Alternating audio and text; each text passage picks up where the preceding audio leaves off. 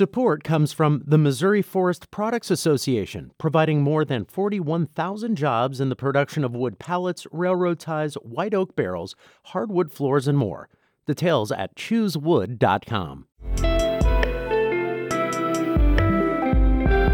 It's Wednesday, January 5th. This is The Gateway. I'm Wayne Pratt. The 2022 Missouri legislative session begins today. Usually, lawmakers only have to worry about passing a budget. This year, congressional redistricting is complicating matters. Everything is on the table. Every legislator's priorities, every district's priorities, everything is now part of the discussion. And so things are going to get held up or used you know, against other folks to try to get them to do one thing or another for redistricting. St. Louis Public Radio's Sarah Kellogg will preview the Missouri legislative session in just a few minutes.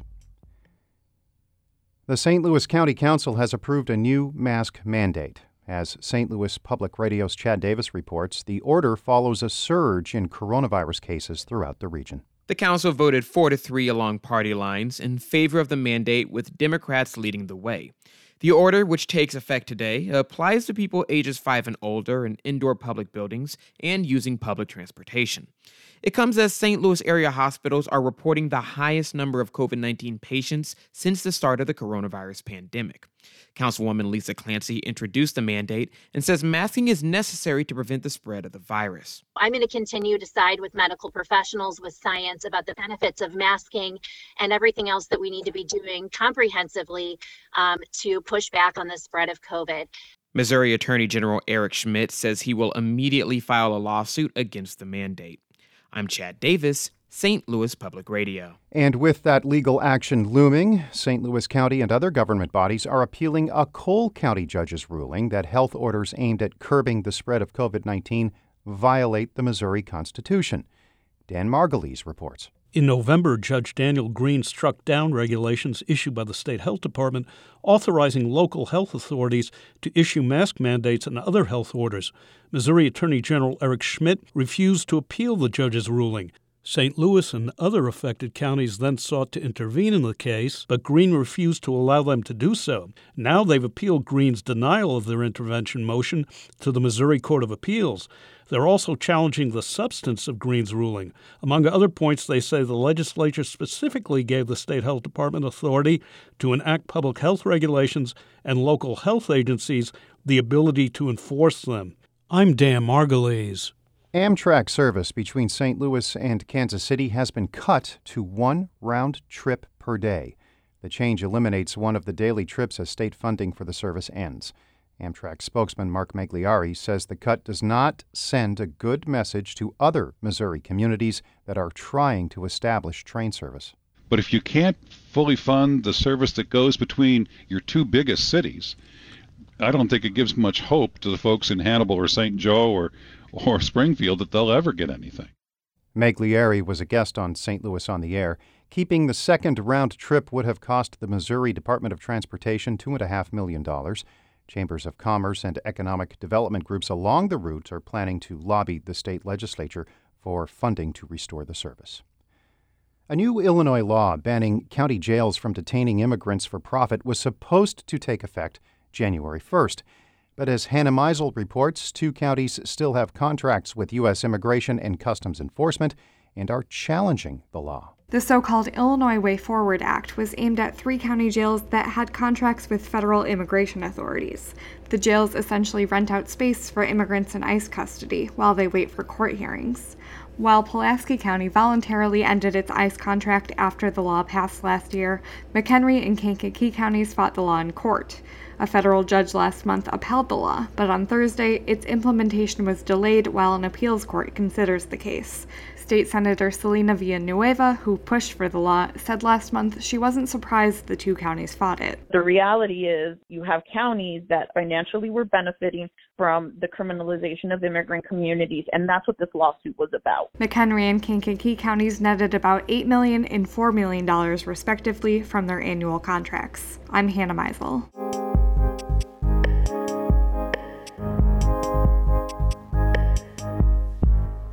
It's opening day for the 2022 Missouri legislative session. Lawmakers gavel in at noon.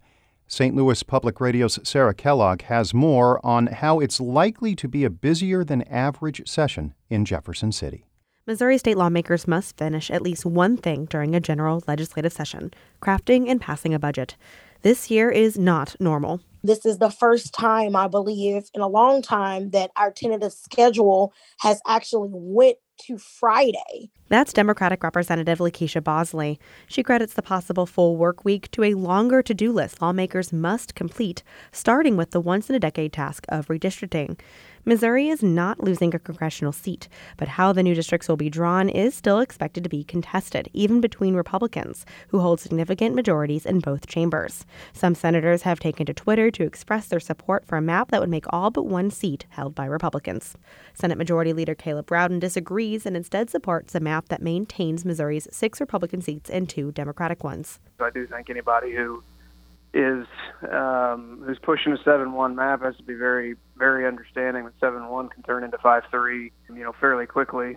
Bosley, who serves on the special committee on redistricting, says a seven-one map is unlikely. I think that that was a conversation, you know, a scare tactic that was put out there beforehand, you know, to try to get people to just play ball um, or, you know, to try to come to the table and have some sensible conversation. Because Governor Mike Parson did not call a special session for lawmakers in 2021 to redraw Missouri's eight congressional districts using 2020 census data, it now must happen during the general session. It's a move that Representative Crystal Quade, the House Minority Leader, believes gives greater leverage to Democrats in not only redistricting but other legislative goals. Everything is on the table. Every legislator's priorities, every district's priorities, everything is now part of the discussion. And so things are going to get held up or used you know, against other folks to try to get them to do one thing or another for redistricting.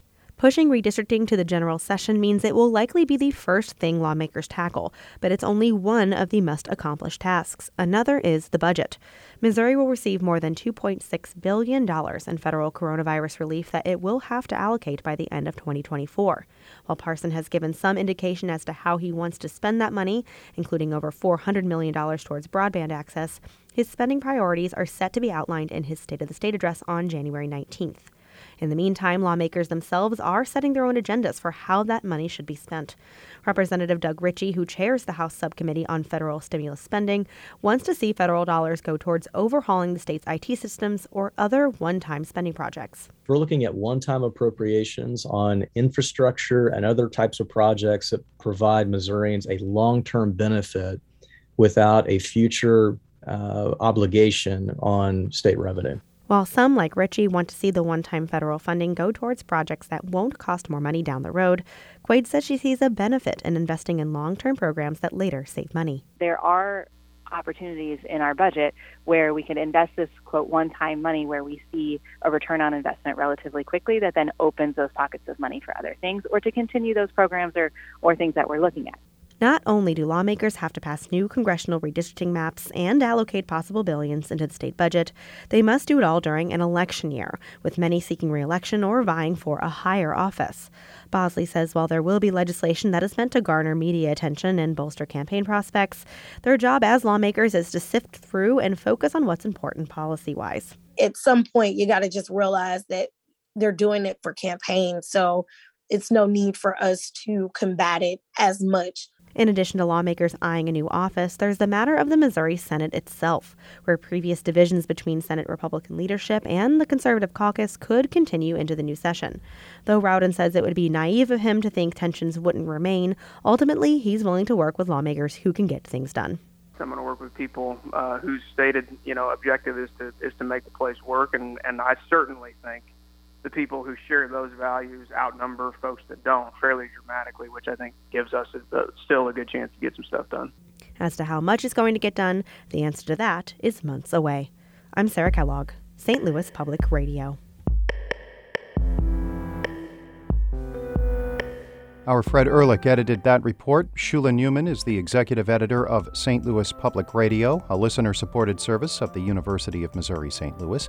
Music by Ryan McNeely of Adult Fur. I'm Wayne Pratt. This has been The Gateway.